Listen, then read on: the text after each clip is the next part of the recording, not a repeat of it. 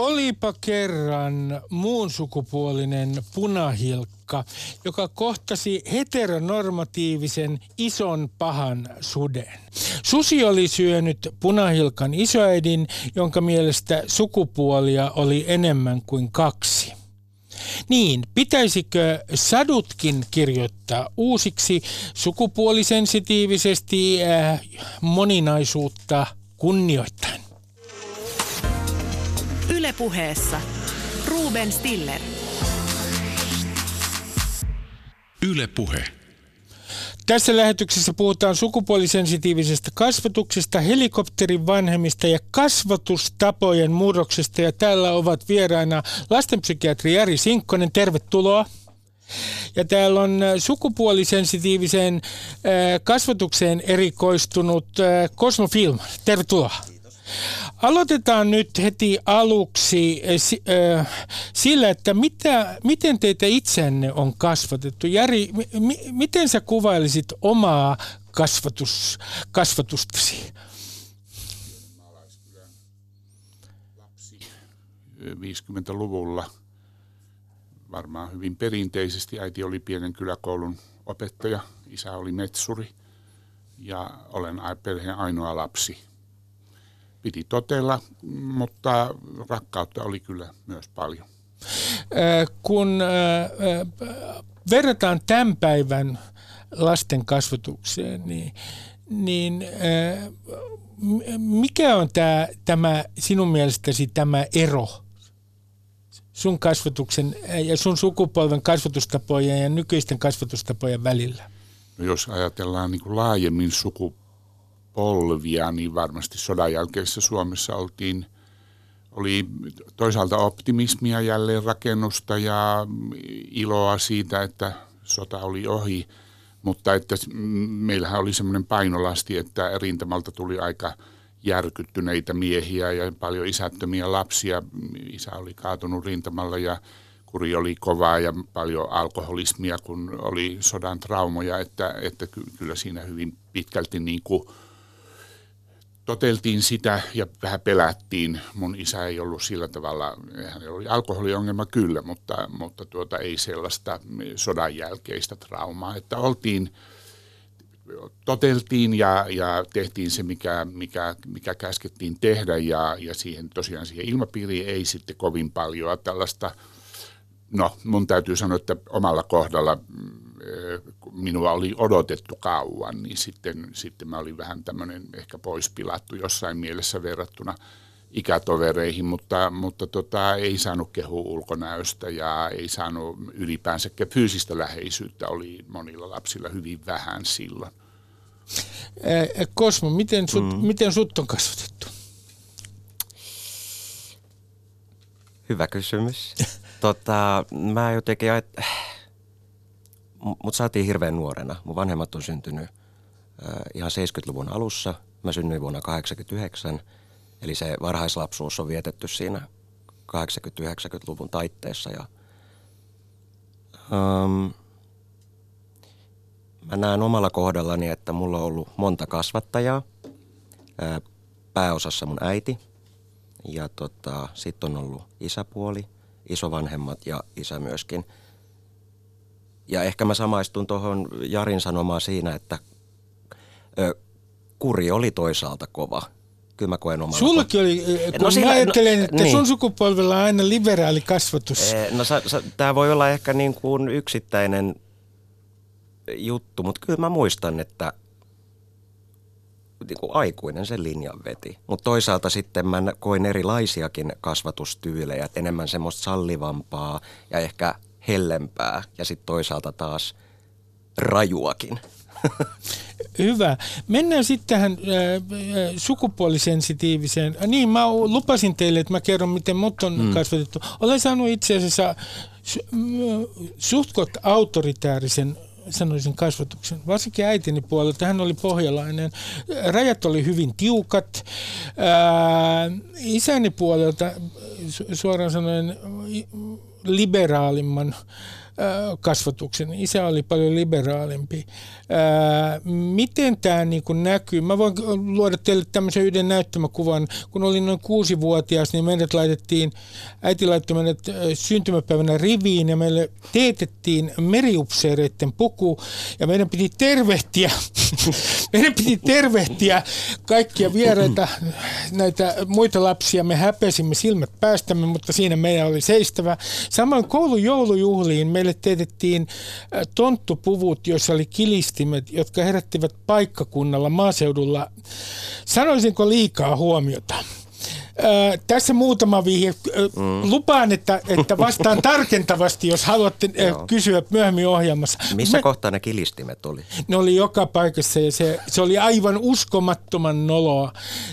Ja mä muistan, että se ikään kuin äidin pyrkimys, että meidän täytyy kuulua parempiin perheisiin ja meidän täytyy olla niin kuin hienoja, niin se oli hirvittävä riesa meille.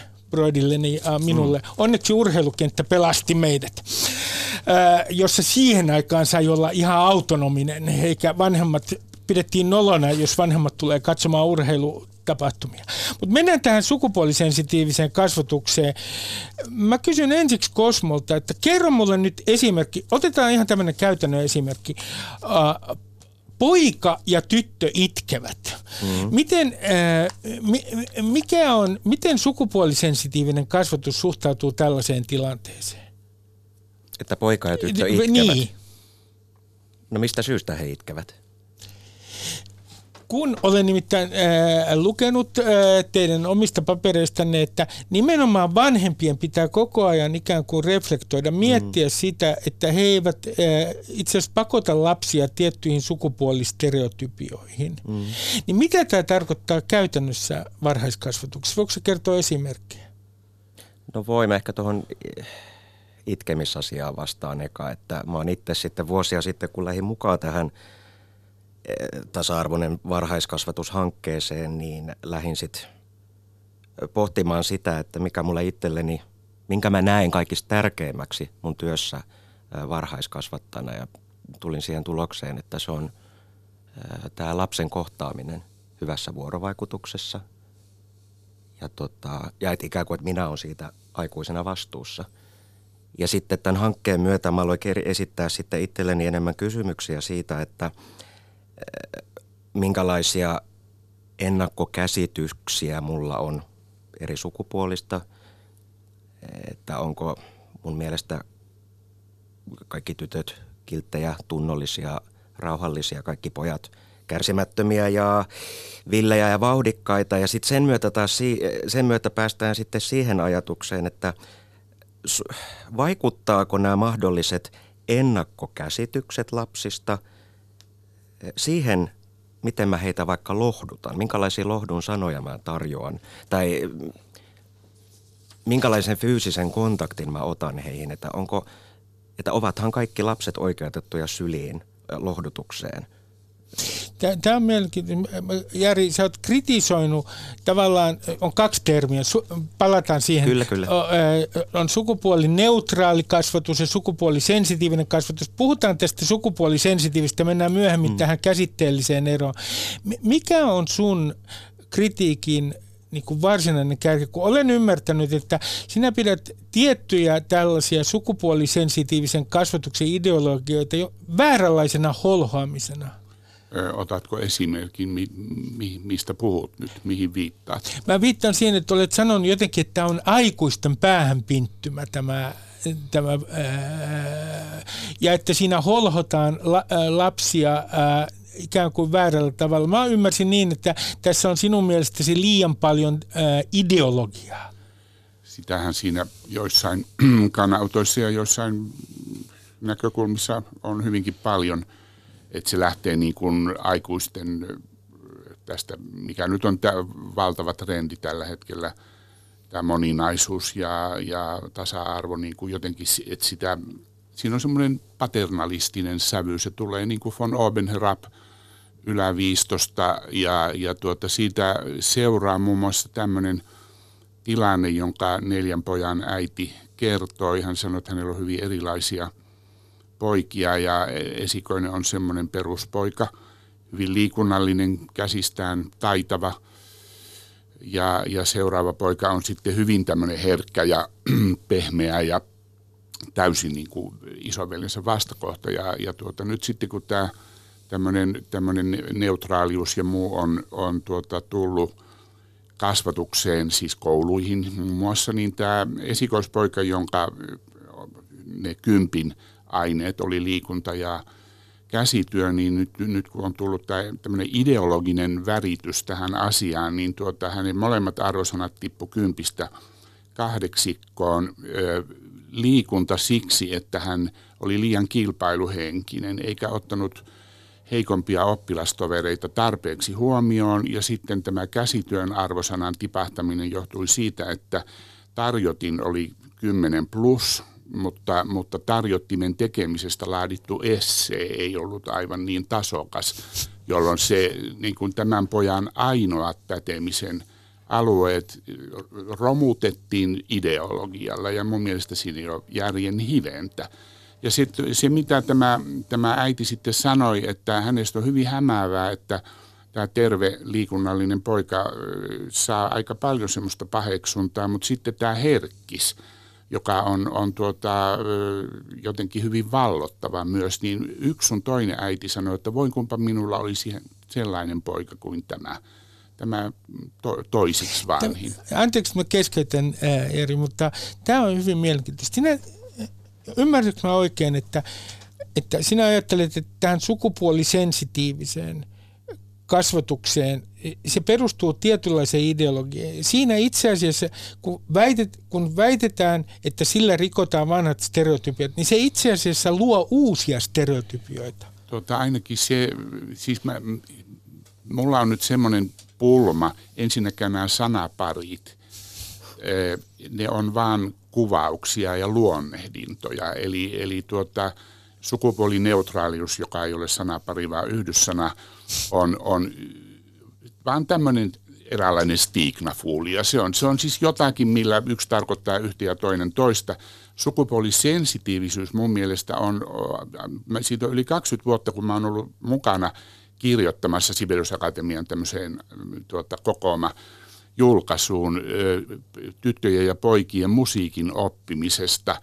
Ja siinä oli se idea nimenomaan jotenkin siinä sensitiivisyydessä, herkkyydessä, sukupuoliherkkyydessä, että myös otetaan huomioon se lapsen sukupuoli ja toisaalta ei niin kuin ohjata lasta stereotyyppisiin malleihin siitä, että pojat on tämmöisiä ja tytöt on tämmöisiä, kun jokainen meistä tietää, että se on totta.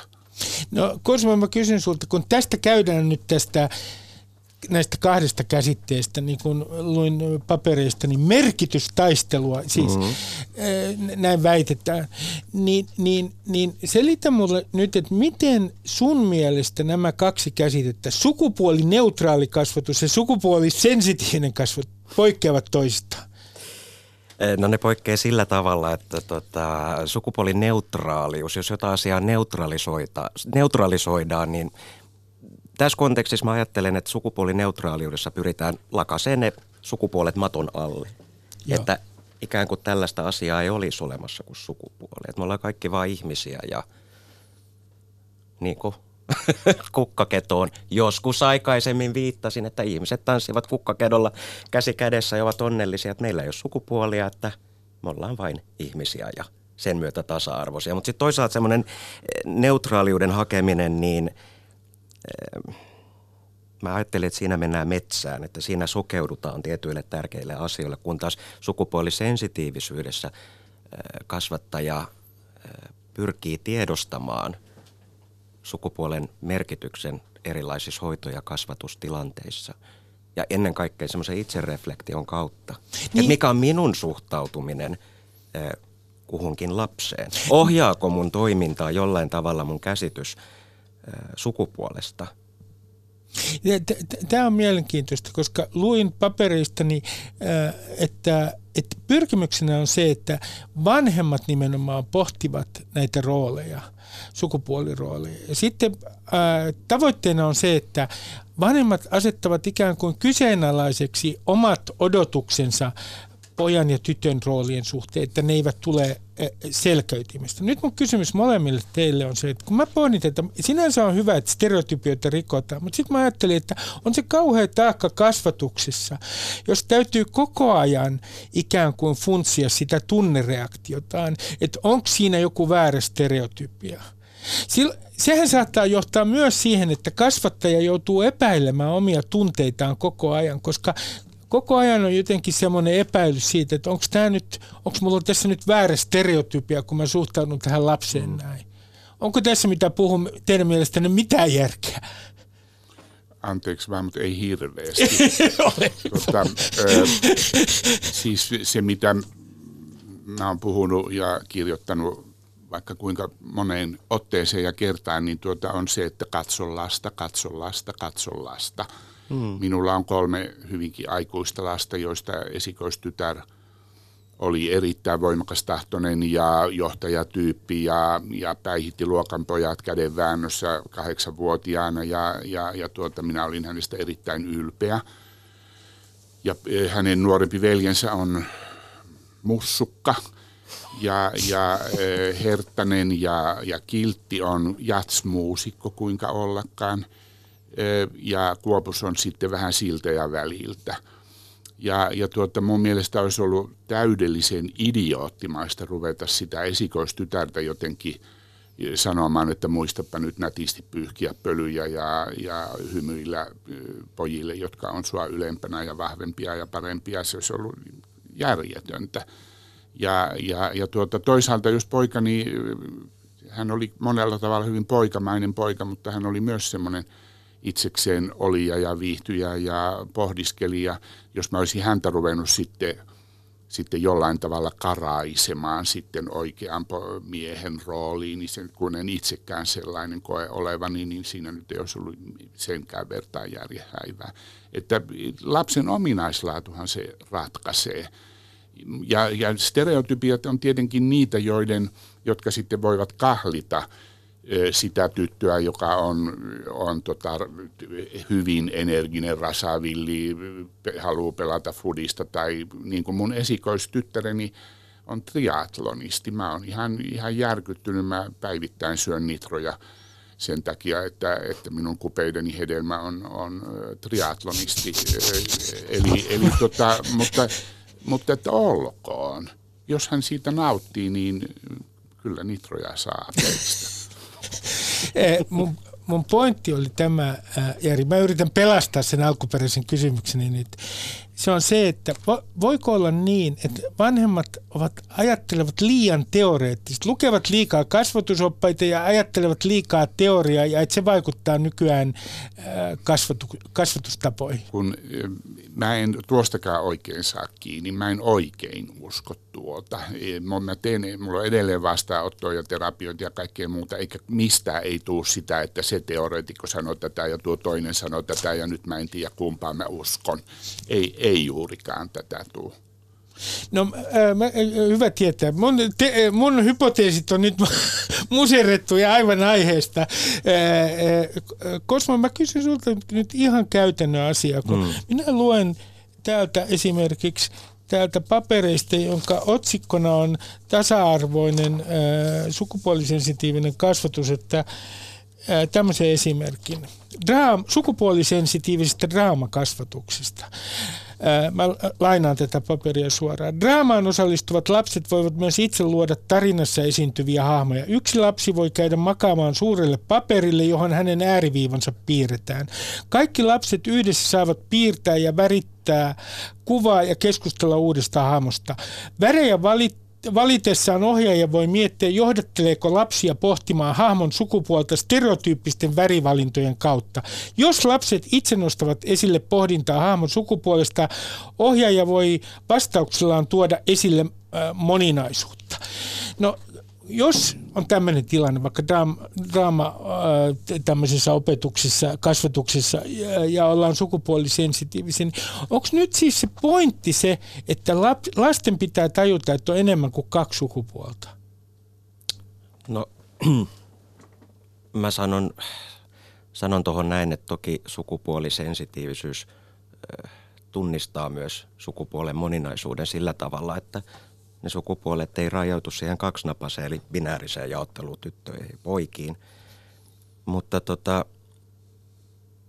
toi on siis ihan hyvä toi sun esimerkki, mutta toisaalta kun mä en ole itse toteuttanut tuollaista käytännössä, niin mä mietin, että Mä tarkoitan tätä, kun tästä sukupuolisensitiivistä tai sitten toinen puoli on käyttänyt myös sukupuolineutraalin kasvatuksen käsitettä, niin kun siitä on myös sellaisia käsityksiä liikkeellä, että ikään kuin lapsille pitää jotenkin niin kuin nimenomaan heidän pitää tajuta, että sukupuolia on enemmän kuin kaksi. Niin mä vaan kysyn, että onko tämä todella tämä niinku tarkoitus, että heidän, puhutaan kauniisti moninaisuudesta, mutta miksei sanottaisi asiaa suomeksi, että heidän pitää tajuta, että on transihmisiä ja näin.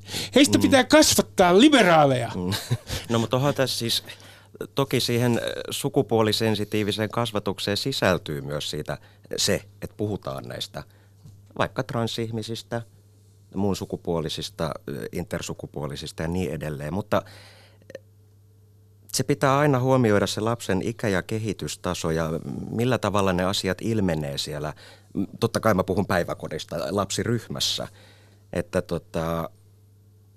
mä lähtisin liikkeelle niistä lapsen aloitteista ennemmin kuin järjestäisin sukupuolituokion, koska lastenkaan on hirveän tärkeä keskustella ja sitten myös nähdä se lapsi, että katso lasta, niin kuin Jari sanoi juuri. Niin, mulla on ollut hirveän hyviä, siis hirveän hyviä kokemuksia niistä keskusteluista, esimerkiksi siitä omasta sukupuolestani, että itse muun sukupuolisena keskustelen siitä lasten kanssa silloin, jos he vaikka kysyy multa, että oletko sä Cosmo tyttö vai poika. Mä kysyn, Jari, sinulta, että missä vaiheessa, siis onko mitään sinun mielestäsi mitään sellaista ikää tai ikärajaa, että missä vaiheessa niin kun pitää, missä vaiheessa lapsille voidaan kertoa, että ei ole ainoastaan kahta sukupuolta? Että onko joku ikäraja, milloin minkä kohdalla niin kuin lapsille pitäisi kertoa moninaisuudesta, tai sitten onko joku ikäraja, jonka alapuolella lapset ovat liian pieniä, että heille ei pitäisi kertoa moninaisuudesta? Teoreettinen kysymys. Eli se, että kun lapsi on tyttö tai poika, harvemmin jotain muuta, niin silloin hänellä on kyllä täystekeminen sen oman tyttönä tai poikana olemisen kanssa ja siinä omassa olemisessaan ja sisarusten ja päiväkotikaverien ja muiden vanhempien ja muiden kanssa olemisessa. Että mulle tämä sanapari sukupuolen moninaisuus on jossain määrin mysteeri. Eli esimerkiksi semmoinen ajatus, että biologinen sukupuoli olisi jotenkin tämmöinen jatkumo, jota on esitetty, että esimerkiksi nämä kromosomipoikkeavuudet, jotkut Klinefelter ja Turner ja muut, olisi jotenkin semmoisia siihen välille asettuvia. Lääkärinä on eri mieltä ja katson, että ne on lääketieteellisiä tiloja, joihin tarvitaan hormonihoitoja ja muuta. Sitten se, että miten ihmiset myöhemmin, miten he omaksuu sen olemisensa tytön ruumiissa tai pojan ruumiissa, niin se sitten tulee hyvin paljon myöhemmin. Tai seksuaalinen suuntautuminen, joka sekin on niin kuin nähty hirveän jotenkin, miten sen sanoisi, kaavamaisena, että psykoanalyyttisessä ajattelussa on yli 100 vuotta ymmärretty, että ihmisellä on niin kuin hyvin monenlaisia kerroksia siellä mielessä. Ei se mene sillä tavalla, että on kirkkaanpunaiset tytöt 100% tai sitten tummansiniset pojat 100%, vaan me ollaan kyllä kaikenlaisia värivaihtoehtoja siltä väliltä, että jos se on sukupuolen moninaisuutta, niin kaikin mokomin. Mutta se on nyt jälleen kerran semmoinen, ihan kuin sukupuolineutraalius tai mikä vaan semmoinen iskusana, jonka ympärillä on äärettömän paljon sellaista semanttista melua. Eli sellaista tavatonta niin kuin epätäsmällisyyttä ja epämääräistä. Ja niitä käytetään näitä termejä sitten myös sellaiseen, miten mä sanoisin, että ollaan niin kuin Olymposvuorella siellä ohuessa ilmassa ja osataan oikeat termit ja oikeat sanat ja niillä posautellaan päähän sitten niitä, jotka ovat vielä siellä polun alkupäässä. Mulle tulee mieleen niin kuin Pirkko Saisiolle hyvin vahvasti näissä ääriesimerkkeissä stalinismi. Eli se, miten meillä 60-luvun lopussa ja 70-luvun alussa annettiin ymmärtää, että se rauhan tyyssija on itärajan tuolla puolella ja siellä on se kaikki oikea ja hyvä. Ja voi sentään, jos sä et vielä ole päässyt näin pitkälle tässä ajattelussa, niin kyllä on suuri sääli. No, ole hyvä, Cosmo. Niin, tuli mieleen tällainen, että tässäkin keskustelussa vähän niin kuin risteillään sen neutraaliuden ja sensitiivisyyden välillä, että mä välillä vähän tipun kärryltä, että kummasta nyt puhutaan. Itse puhun siis sukupuolisensitiivisyydestä ja sen puolesta ilman muuta. Enkä näe, että sen kasvatuksen tulisi olla sukupuolineutraalia, mutta sukupuolisensitiivisessä kasvatuksessa siihen voi sisältyä sellaisia neutraaleja sisältöjä kuin vaikka kieli ja vuorovaikutus. Että minkälaisia sanoja käytetään. Cosmo, mä kerron sulle yhden tarinan, joka on myös tästä paperista, joka on ihan opetus. Tämä on tekstikokoelma sukupuolisensitiivisyys varhaiskasvatuksessa. Tämä on ihan opetus- ja kulttuuriministeriön kamaa. Naisasialiitto unionilla on ollut projekti, jota on tukenut opetus- ja kulttuuriministeriö. Ja täällä on yksi hauska esimerkki. Esimerkiksi sellainen uusi käsite kuin pojan tyllerö. Tässä yhdessä lastenlaulussa puhutaan pojan tylleröstä. Siis, tämä liittyy myös niinku, kielen. Pitääkö nyt niinku kielen tasolla jollain tavalla myös rikkoa niin kuin, nämä vanhat ikään kuin väärällä tavalla sukupuolittavat stereotypiat? No mä näen sen silleen, että aikuisen on hyvä pohtia sitä omaa kieltä ja vuorovaikutusta. Mutta sitten jos mietitään tätä lasten mediaa, niin kuin lauluja tai satuja, niin siellähän on kaiken näköistä.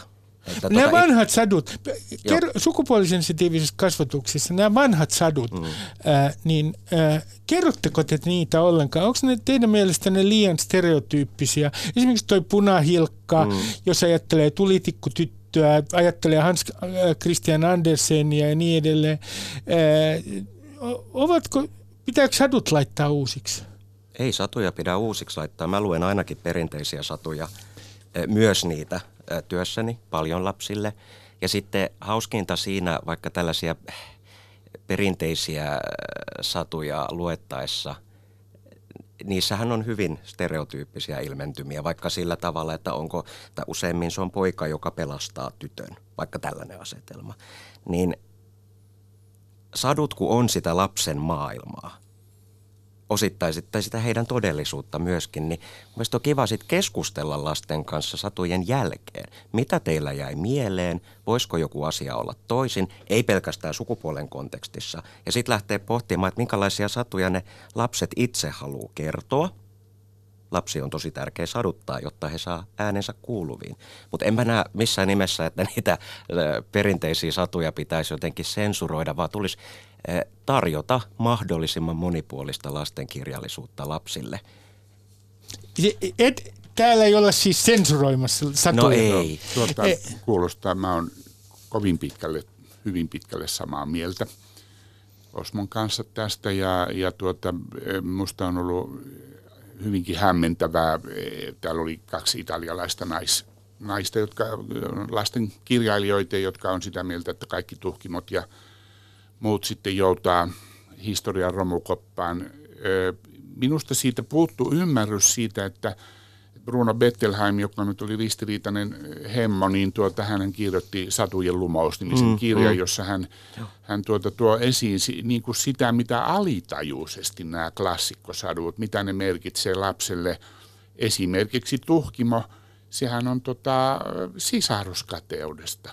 Ei se ole niinku, ei se ole, totta kai siinä on sitten prinssi, joka sovittelee kenkiä jalkoihin ja kaikkea muuta, mutta siis pointtihan on se, että from rags to riches, eli tämä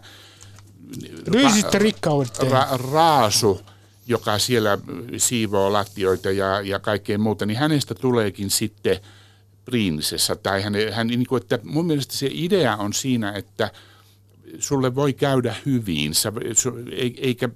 Siellä on nämä, ihan samoja nämä klassikkosadut, 3 veljestä, joista 2 on koppavia ja luulottelee itsestään liikaa. Se pienin on sitten syrjässä, mutta hän se sitten voittaa prinsessa ja puoli valtakuntaa. Ne on ihan lasten maailmasta.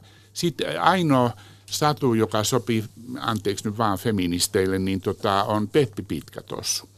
Ja jos Peppi Pitkätossun sielun elämää yhtään tutkii, niin hänhän on ihan hirveän onneton tyttö. Eli hän on tämmöinen hylätty lapsi, jonka pitää sitten olla ihan määrättömän vahva ja luja. Ja jos yhtään ajattelee sitä tarinaa, niin se on enemmän traaginen, se on loistava, se on mestarillinen satu, sitä pitää lapsille lukea. Ja musta tämä kuulosti erittäin hyvältä, että niitä voi keskustella, mikä voisi olla toisin, samoin kuin tämä lasten omat tarinat on erittäin hyvä ajatus. Cosmo nostaa sormensa, eli haluaa puheenvuoro, ole hyvä. Joo, jäin ajattelemaan lastenkirjallisuutta ja satuja myös sen kannalta, kun sanoin, että pitäisi tarjota mahdollisimman monipuolista sisältöä, niin mä koen tärkeäksi mainita, että siinä sisällössä satujen kautta on luontevaa ja helppoa käsitellä myös sitä sukupuolen moninaisuutta lasten kanssa, että satuhan voi kertoa myös transihmisestä ja hänen matkastaan elämän varrella tai missä lie seikkailuissa. Mä sanon, Cosmo, mä kerron tässä välissä, että täällä on tänään siis vieraana lastenpsykiatri Jari Sinkkonen ja Cosmo Fihlman, joka on sukupuolisensitiivisen varhaiskasvatuksen asiantuntija. Varhaiskasvattaja. Mä sanon, mä myönnän, että tämä on halpa argumentti, Cosmo. Mutta kun mä oon itse juutalainen, niin sit mä niinku mietin, että olisi maailma aika kummallinen, jos mä esimerkiksi ajattelisin näin, että puhutaan mistä tahansa, niin minä sanoisin, että no mutta tässä ei nyt taas otettu huomioon juutalaisia. Joo. Mä en tiedä, pitäisikö valittaa Peteliukselle sitä, että hän ei ole tehnyt vitsejä juutalaisuudesta. Mä tarkoitan vaan sitä, että tämän moninaisuuden suhteen hän voi tulla myös, se on minusta oikein hyvä asia, mutta sinähän voi tulla sellainen ongelma, että kaikki alkaa sitten vaatia, että no mutta tässä puhuttiin noista, mutta meistä ei puhuttu ollenkaan. Joo, no siis ymmärrän pointin. Petelius pyysi anteeksi saamelaisilta, mutta ei romaaneilta. Siis ymmärrän pointin, mutta mä ajattelen silleen, että jokainen meistä ajaa sellaista asiaa, joka kokee itse tärkeäksi. Mulle tärkeää on varhaiskasvatus, laadukas varhaiskasvatus ja tietty sukupuolisensitiivisyys, jolloin ne on niitä asioita, joita mä haluan edistää ja ajaa. Että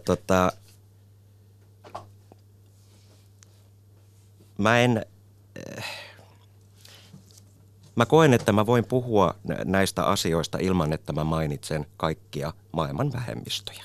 Okei, mä myönnän, että mun argumentti oli vähän halpa, mutta se tuli minä olen halpa ihminen. Jari, kun tämä sukupuoli sensitiivinenkin kasvatus käsittääkseni kuitenkin perustuu tähän sosiaaliseen konstruktivismiin. Toisin sanoen siihen, että ei pidä unohdeta toi biologia ja että nämä sukupuolet, ne syntyvät ikään kuin kulttuurillisesti tuotettuina. Niin sinähän olet arvostellut tätä näkemystä ja viittasit siihen tuossa jo aikaisemmin. Siis onko tämä nyt tämä ideologia, joka on sinun mielestäsi, johon pitää suhtautua kriittisesti, nimenomaan tämä sosiaalinen konstruktivismi? On. Siis sehän on tullut tämmöisenä hyvinkin jyrkkänä kannanottona, että sukupuoli on tällainen performanssi, joka on ulkopuolelta annettu ja sieltä annetaan ne premissit ne, millä tavalla olla tyttönä ja poikana, ja sillä ylläpidetään patriarkaattia ja ylläpidetään miesten ylivaltaa ja alistetaan tyttöjä ja naisia. Tämä on niin kuin monessa kohti kovin köykäinen selitys ja sen biologian totaalinen unohtaminen ja kaiken sen, mikä liittyy ihan hormoneihin ja aivojen kehitykseen ja siihen jotenkin aika järjettömään debattiin, että onko hormoneilla mitään vaikutusta aivojen kehitykseen ja siihen, miten me tiedämme tämmöisiä täysin kiistattomia asioita, että esimerkiksi tyttöjen aivot kehittyy yhtä 1-2 vuotta aikaisemmin kuin poikien murrosiässä ja että siellä on tällaisia, kun otoskokoa riittävästi kasvatetaan, niin myös tällaisia eroja tulee tyttöjen ja poikien välille kognitiivisella tasolla ja emotionaaliset tytöt on tilastollisesti verbaalisempia ja kyvykkäämpiä niin kuin tämmöiseen emotionaaliseen vuorovaikutukseen tilastollisesti, joka ei tarkoita sitä yhtä Lotta-Liisaa tai Paavo Petteriä siellä, joka Paavo Petteri saattaa olla ihan hirveän verbaalinen ja tunteikas ja herkkä, ja Lotta-Liisa taas ihan jotain muuta. Mutta että, siis näiden biologisten puolien niin kuin totaalinen torjuminen ei ole asianmukaista. Se pitää kyllä tähän liittää, tähän kokonaisuuteen. Cosmo? Joo, siis kommentoin tähän silleen, että sukupuolisensitiivisenä kasvattajana niin en ainakaan itse pyri torjumaan tätä biologista puolta ja sen voi ajatella myös sillä tavalla, että nimenomaan sukupuolisensitiivisyydessä tunnistetaan ne sukupuolen monet aspektit, biologia, sosiaalinen, kulttuurinen, niin lähdetään pohtimaan ja kyseenalaistamaan sitä, ettei tämä biologisuus tai biologia ole se, joka ohjaa meidän ajatuksia siinä, kuinka me kohdataan kukin lapsi yksilönä. Eli toisin sanoen, Cosmo, sinä et kannata sellaista näkemystä, että niin kuin tämä sukupuoli olisi niin kuin puhtaasti sen tuottaa kulttuuri, ja se on kulttuurillisesti tuotettu. Sinä et siis puhtaasti mitenkään heiluta sosiaalisen konstruktivismin lippua kasvattajana. Niin, hyvä kysymys, että heilutaanko me sitä kasvattajana, mutta sitten taas yksityishenkilönä, että se on ajatus, joka vaihtelee hieman. Varsinkin kun miettii omaa elämän historiaa. Mä väitän, että mulla on kokemus siitä, sanotaanko ympäristön luomista paineista, millainen minun on odotettu olevan. Niin tätä pitää mietiskellä, sillä kyllä sekin lippu hieman heiluu, mutta ei ehkä siellä korkeimmalla. Hyvä. Mä otan nyt näyttämölle pojat ja poikien ongelmat, koska Jari on tuonut esille poikien asemaa tämän päivän maailmassa. Nyt Jari, tässä tulee taas tyhmä kysymys, mutta jos mä asetan kysymyksen näin, että onko nyt niin, että kerta kaikkiaan pojista pitää olla huolestunut sen takia, että täällä on niin menossa jonkinlainen maskuliinisuuden mallien kriisi tässä yhteiskunnassa. Ei yhtään huonosti formuloitu. Hyvä, Ruben. Kiitos. Kiitos, Jari.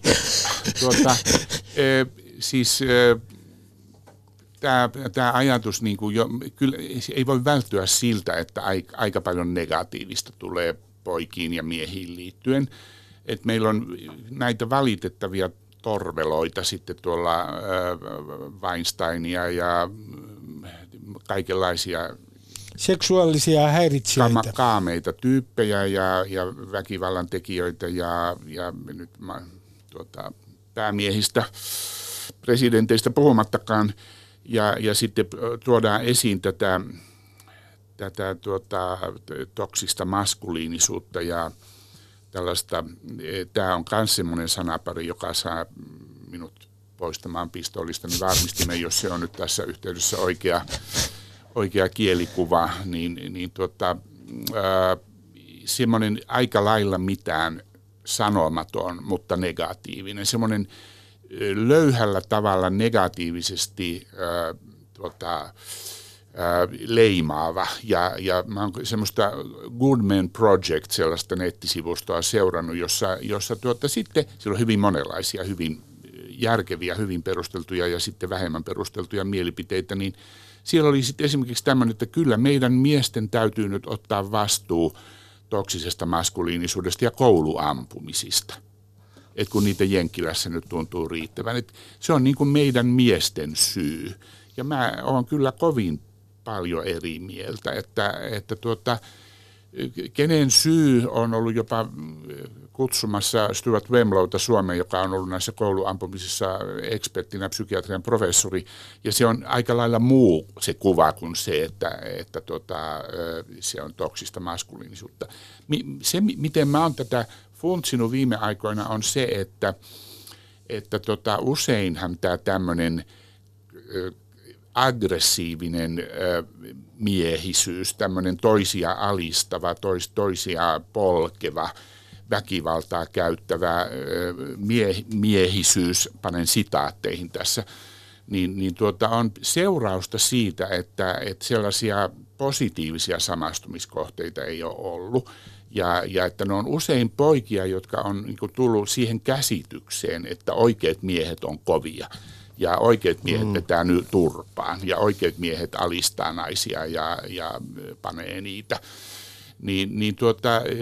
Sen lääke on kyllä aika pitkälti niin kuin miesten käsissä niin sanoaksemme. Eli miehiä tarvitaan niin tyttärien kuin poikienkin elämään. Eli siellä on poissa olevien isien ongelma.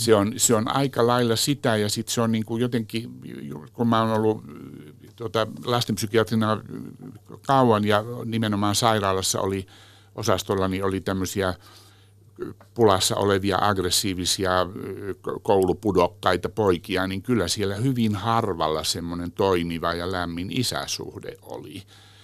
Ja kaikki kunnia sitten näille mieskavereille ja tukihenkilöille ja tukiperheille ja kaikille muille, jotka tätä täyttää, isoisät, enot, serkut, kaikki voi tulla siihen niin kuin mukaan siihen kasvavan pojan elämään. Mutta sitten toinen iso huoli on ihan tämmöinen, että meillä peruskoulusta pääsee vuosittain on arvioitu 2000 nuorta miestä 16 kesästä, joiden äidinkielen taidot on ihan kerta kaikkiaan alkeellisia. Että tämä on semmoinen, mikä tulee aina.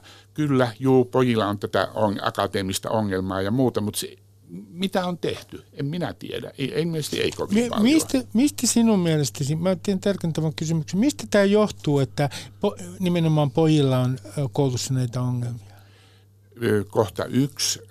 Tästä on aika monet pediatrit ja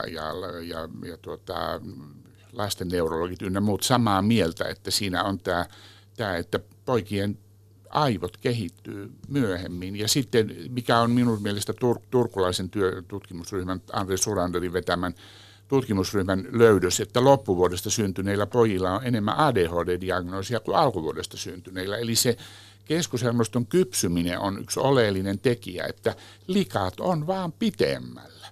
Ja sitten pojat hökeltää siellä ja sitten huomaa viime vaiheessa, että hitsi, pitäisi tehdä jotain sen koulun eteen.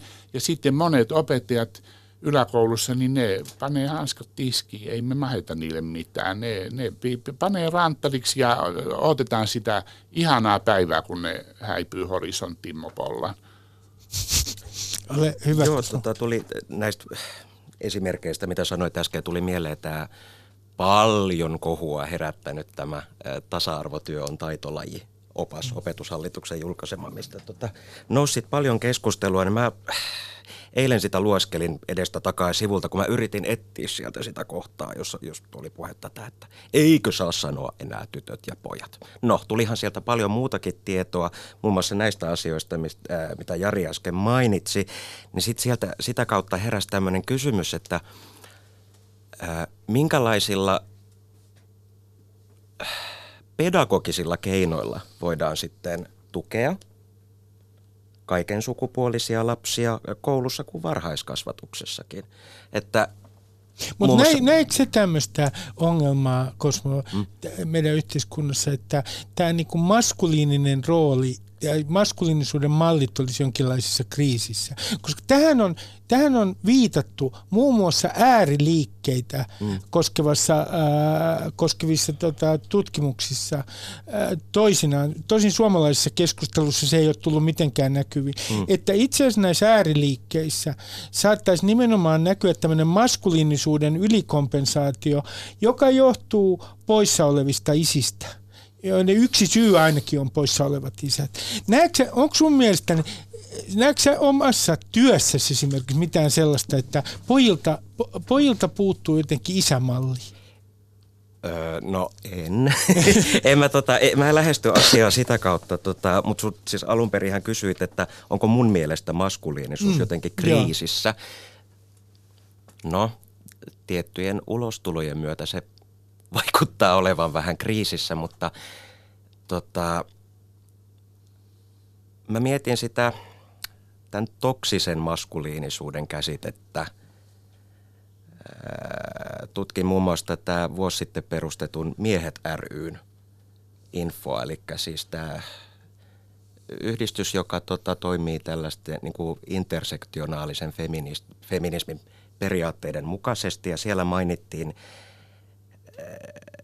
näkemystä tähän toksiseen maskuliinisuuteen, että kaikki mikä niin kuin kapeuttaa tai tekee mahdollisimman ahtaan, sanotaan vaikka mieheydestä tai maskuliinisuudesta, niin se nähdään sitten toksisena taikka myrkyllisenä. Itse mietin, että mihin mä sitä peilaisin, ehkä tämmöiseen niin kuin tunneilmaisuun liittyviin asioihin, että mä toivon, että kaikilla olisi, ja teen töitä sen eteen, että kaikilla on yhtälaiset oikeudet ilmaista ja kokea omia tunteitaan. Tuli mieleen sellainen esimerkki kerran päiväkodissa. Autoin tämmöistä lasta talvella ulos, siis puettiin siinä yhdessä ja näin. Ja hän sitten lähti viipottamaan sieltä ennen kuin oli saatu hanskat käteen. Sitten mä olin, että hetkinen, että tuuha takaisin. Hanskat pitää vielä laittaa, niin tämä lapsi sanoi mulle, että en mä tarvii hanskoja, koska mä oon mies. Ja mä sanoin, että sä voit olla mies, mutta hanskat sä laitat, sillä tuolla on pakkasta, että se ei sua pelasta niiltä paleutumisilta. Tämä toksista maskuliinisuutta koskeva keskustelu, niin Jari, palaan siihen vielä uudestaan, että se on siis sinun mielestäsi tietyllä tavalla se luo niin kuin, siinä nimenomaan luodaan vääränlainen harhaanjohtava stereotypia miehisyydestä. Joo, ehdottomasti. Ja siihen liittyy ääliömäisimmillään myös tämmöinen monien poikien ajatuksissa, että koulussa pärjääminen ei kuulu pojalle. Siis että on niin kuin hyvä koulussa, niin se on nössöä. Ja se ei kuulu oikealle pojalle, tai se ei ole maskuliinista. Ja sitten minulla on tästä omia asiakkaiden kautta aika paljon niin kuin näkökulmaa tähän, että se nimenomaan on juuri sitä, mikä kaventaa tätä pojan roolia, tai että poika ei voi soittaa klassista musiikkia. Tämän ovat kertoneet Nuorten pianoakatemian nuoret huippulahjakkaat pojat, jotka sanoo, että ei parane koulussa, sanoo, että soittaa Chopinia pianolla. Ei todellakaan, saattaa tulla turpakeikka. No, mutta tämän takia on sitten just, palaan taas sinne päiväkotiin, että on hirveän tärkeää luoda tollaisia yhteisöjä, jossa on hyvin salliva ja hyväksyvä ilmapiiri, jotta mahdollisimman aikaisessa vaiheessa päästäisiin jotenkin vaikuttamaan näihin myös niihin vallitseviin sukupuolinormeihin, jotka voi pahimmillaan ohjata tällaiseen, jota äsken mainitsit, vaikka poikien koulumenestyksestä.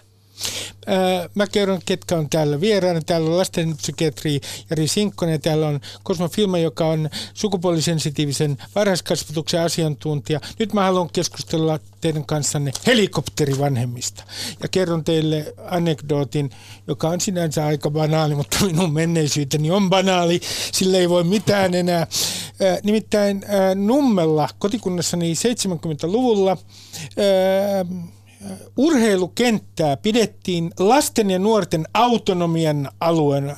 Toisin sanoen, jos vanhemmat tulivat katsomaan lasten urheilua, niin sitä pidettiin lähinnä nolona, ellei isä sattunut olemaan valmentaja, joka oli sen takia mukana. Mutta vanhempien läsnäolo oli yleisesti noloa. Nyt helikopterivanhemmat siis ovat kuin haukat ja kulkevat lasten harrastusten mukana koko ajan. Helikopterivanhemmat määritellään vanhemmiksi, jotka puuttuvat liian paljon lasten elämään. Mikä muutos on oikein tapahtunut? Kun minä välillä ihmettelen tätä, että helikopterivanhemmat on koko ajan ikään kuin lasten elämässä mukana ja näyttää siltä, että harrastuksissakaan ei ole kohta enää autonomiaa. Onko tämmöistä ilmiötä olemassa? On, aivan ehdottomasti on olemassa. Kaikkihan meille tulee Yhdysvalloista. Ja siellähän oli tämmöinen yksi äiti, hänen 9-vuotias poikansa oli halunnut mennä ihan itse metrolla New Yorkissa jonnekin paikkaan B, paikasta A, ja sitten tästä oli käyty lukemattomat keskustelut ja pohjustettu, ja miten tämä saattaisi onnistua, ja sitten kirjoittiko äiti Facebookiin tai jonnekin, sitten poika tuli onnellisena siltä reissulta, ja tämähän meni viraaliseksi, ja hänet nimitettiin sitten Amerikan huonoimmaksi äidiksi, kun hän on sallinut tällaisen. Siitä on lukemattomia TV-haastatteluja, ja se kundi on nyt tämmöinen kukoistava teini. Hän ei kuollut siellä eikä, mutta se, siis, taustalla oli siis joku tämmöinen, että äiti jätti hetkeksi lapsen valintamyymälän ulkopuolelle, kun itse meni hakemaan jotain kaupasta, ja se poika siitä, 6-vuotias Adam, siitä sitten ryöstettiin, ja joku pedofiili hänet siitä vei, ja pää löytyi sitten myöhemmin joesta, ja joku media sitten tietenkin kävi tätä, herkutteli tällä kuukausitolkulla, niin sitten siellä levisi tämmöinen, että siellä vaan niin murhaajat ja pedofiilit, ja nyt meidän pitää ihan hirveästi suojella lapsiamme joka paikassa. Ja nimenomaan sitten on puhuttu intensiivivanhemmuudesta, eli ollaan niin kuin joka paikassa ja hengitetään lapsen niskaan. Mä just sain loppuun semmoisen Lian Moriartyn, tämmöisen australialaisen Big Little Lies, mustia valkoisia valheita, niin aivan fantastinen kirja koulumaailmasta ja vanhempien, niin kuin, miten ne hehkuttaa ja osallistuu, ja niillä on ihan vaikka mitä liittyen siihen, että lapset on suurennuslasi alla. Et antakaa niitä olla. Se ajatus, että niillä pitää olla joku paikka, missä ei ole valmentajaa, eikä opettajaa, eikä äitiä, eikä isää, eikä ketään, niin pitäisi, että painaa pusikossa tuolla peräkkäin juoksentelevat ja keksivät omia juttujansa, niin se olisi ihan kerrassaan tärkeää. Cosmo, näetkö sä omassa duunissasi tällaisia helikopterivanhempia? Koska minulle on myös kerrottu, olen antanut itselleni kertoa, niin kuin meillä toimittajilla on tapana sanoa, että esimerkiksi kouluissa opettajilla on nykyään semmoinen ongelma, että siellä on paljon vanhempia, jotka puuttuu koko ajan. Kyllä, ja sitten puhutaan myös lastentarhoista, että on joukko vanhempia, jotka ovat siis koko ajan valvovat sitä ja kritisoivat, valittavat koko ajan kaikista mahdollisista asioista. Oletko törmännyt koskaan tämmöisiin ilmiöihin? No joo, tai siinä mielessä, että kun toki tuossa työssä tapaa joka päivä monenlaisia perheitä, lapsia, vanhempia, niin sanotaan, että moninaisuutta löytyy. Mutta tunnistatko sä tämän helikopterivanhemmuuden? No mä en ole ihan varma, koska mäkin käsitän tuon helikopterivanhemmuuden jotenkin, niinku, toi on hirveän hyvä esimerkki, mitä sanoit, niinku harrastuksista. Et miten se vaikuttaa tuonne vähän vanhempiin lapsiin, kun taas tämmöisiin alle kouluikäisiin.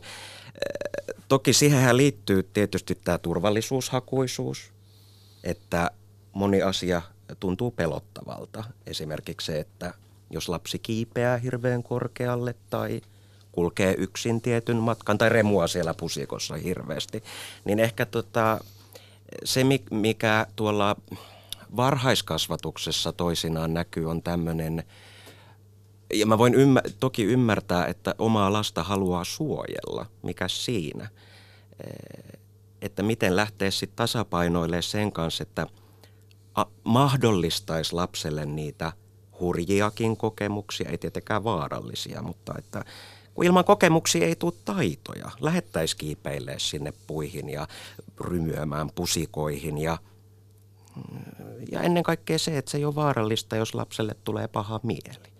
Mä varhaiskasvattajana lähestyn sitä tällaisen kautta. Tässä on pari minuuttia aikaa, niin mä kysyn Jari sinulta tämmöisen, sanoisinko täsmäkysymyksen, joka ei ole muuten täsmäkysymys.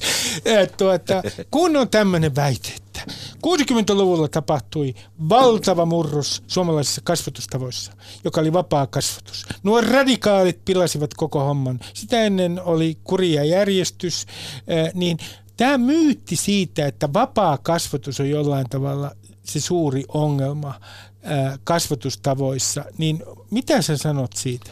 No se on myös näitä sanapareja, jotka ei oikeastaan tarkoita yhtään mitään.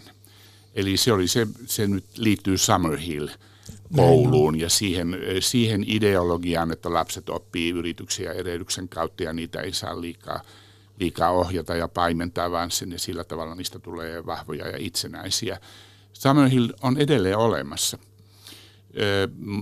Ja se ideologia on aikoja sitten osoitettu toimimattomaksi, joskin Summerhillistäkin tuli sitten moneen lähtöön ihmisiä, monet pärjäs hyvin ja niin päin pois, mutta ei siinä niin käynyt, että kaikki oli hyvin ennen 60-lukua ja nyt sen jälkeen kaikki on huonosti, vaan ei tämä helikopterivanhemmuus siihen vapaaseen kasvatukseen liittyy. Enemmän se liittyy siihen, että vanhemmat hengittää lapsen niskaan. Ja lapsi ei saa missään olla niin kuin oma itsensä ja kehittyä niin kuin omaan tahtiin. No mä kysyn vielä, että tässä on ihan vähän aikaa, niin onko tässä yksi ongelma se, että ihmiset haluaa nykyään täydellisen elämänhallinnan. Ja tämä täydellisen elämänhallinnan niin kuin ikään kuin ideaali, niin se on se, jota sitten sovelletaan myös kasvatukseen. Kasvatuksen pitää olla 100% hallinnassa. Toi luo vaan hirveät painetta, tällainen ajattelu. Ja sitten mennään metsään. Joo. Pitää kuunnella Mozartia, että aivot kehittyy. Mozartia pitää kuunnella, mutta ei siksi, että aivot kehittyisivät, vaan siksi, että se tuottaa mielihyvää. Minä kiitän teitä tästä keskustelusta. Jari Sinkkonen, Cosmo Fihlman, kiitoksia oikein paljon. Ja teille kaikille kuuntelijoille haluan nyt antaa taas viikon tehtävän, joka on se, että te koko viikon hyvin kuulkaa, miettisitte, miten teidät on kasvatettu ja miten se on vaikuttanut teidän asenteihinne. Ja kysyisitte esimerkiksi tänään itseltänne, että minkälaisia stereotypioita te olette tänään luoneet. Moi moi! Yle Puheessa Ruben Stiller.